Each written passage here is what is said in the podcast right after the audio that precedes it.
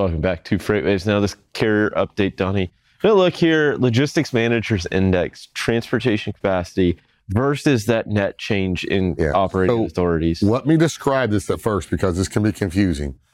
Number one is the blue line. This is the main chart with the blue line and my uh, scale over here. So at 50, I put this line here. So when the blue line is above 50, means it's growing. When it's below below this white line, means it's uh, retracting. So looking at transportation capacity, it is at a 64. Now it was over 70. So this being above 50 means capacity is growing, meaning more and more trucks available for shippers.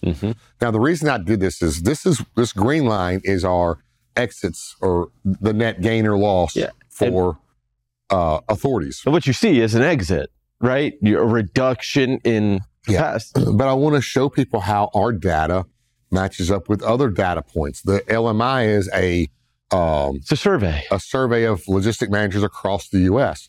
And here we get our uh, CD from Carrier details. carrier details showing our um, the average of the exchange or the whatever for um, carrier authorities, the net change. Mhm. So we see here starting out, we see capacity increasing, and it kind of lines up with if capacity is abundant or increasing like that, we see carriers leaving. Mhm. Then we see the all the entrance of carriers through COVID and the logistics managers felt like there wasn't enough capacity. So right? they're, they're they're entering. Yep. And then as we cross back over here in 2022, uh, we have a start of the exits, and as their exits, because there's a huge increase in capacity, and this is what this survey is showing.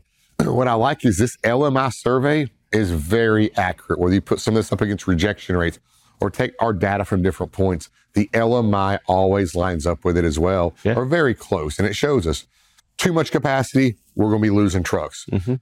Not enough capacity, we'll be gaining trucks. Too much capacity, we're losing trucks. Lines up wonderfully. Now we've gone from capacity authority or the exits of authorities with the LMI matching up. Let's just go to more LMI.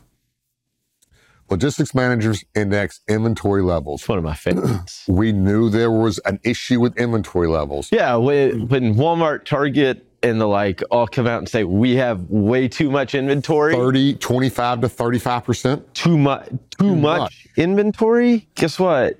Everybody's going to feel that because they are the most disciplined retailers in the country. And we're at a 70. Yeah, a, a, a year ago, a little bit over a year ago. now, as we come through, they kept ordering. They COVID had hit. There were issues with inventories. Inventory managers or orders are just saying, "Hey, I'll take more. I'll take more because we're having such we got to so get much trouble." We need it, right? Yeah, were having so much trouble getting it off the boats, the ports, you know, etc. Well, as we knew we were overbooked with inventories, they continued to grow and grow and grow. Mm-hmm. Now, finally, in May of this year, we've come down to the red. Now, this is right before Christmas. The rate at which they were re- inventory reduction ceased a little bit. We're still burning inventory, but you can see this is probably where it went up due to the Christmas season coming here. They had to get some more stuff in, not as much. this could be, and this is an indicator of dem- kind of one of the future demand indicators, right? Like eventually this will have to come in to somewhat of alignment. Typically, you're growing inventories overall, but right now in this contraction, eventually we will have to.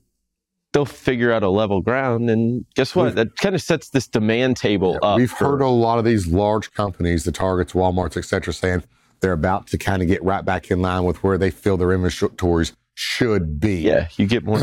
That could, this uh, big sale through Christmas, that could get them to those levels. And then we'll see how they are next year. Maybe there still might be a little bit over depending on how consumer spending goes. Yeah, So we'll see. But once they get right back in line and we get this extra capacity pushed out, then we might see um, things start to turn in the trucking industry. I'm absolutely. not going to say the word recovery, Yeah, saying a little bit better. Absolutely. Donny, thank you so much for this update. We'll be sure to check in with you again a little later. Right now, we'll hand it back over to Bill and Thomas.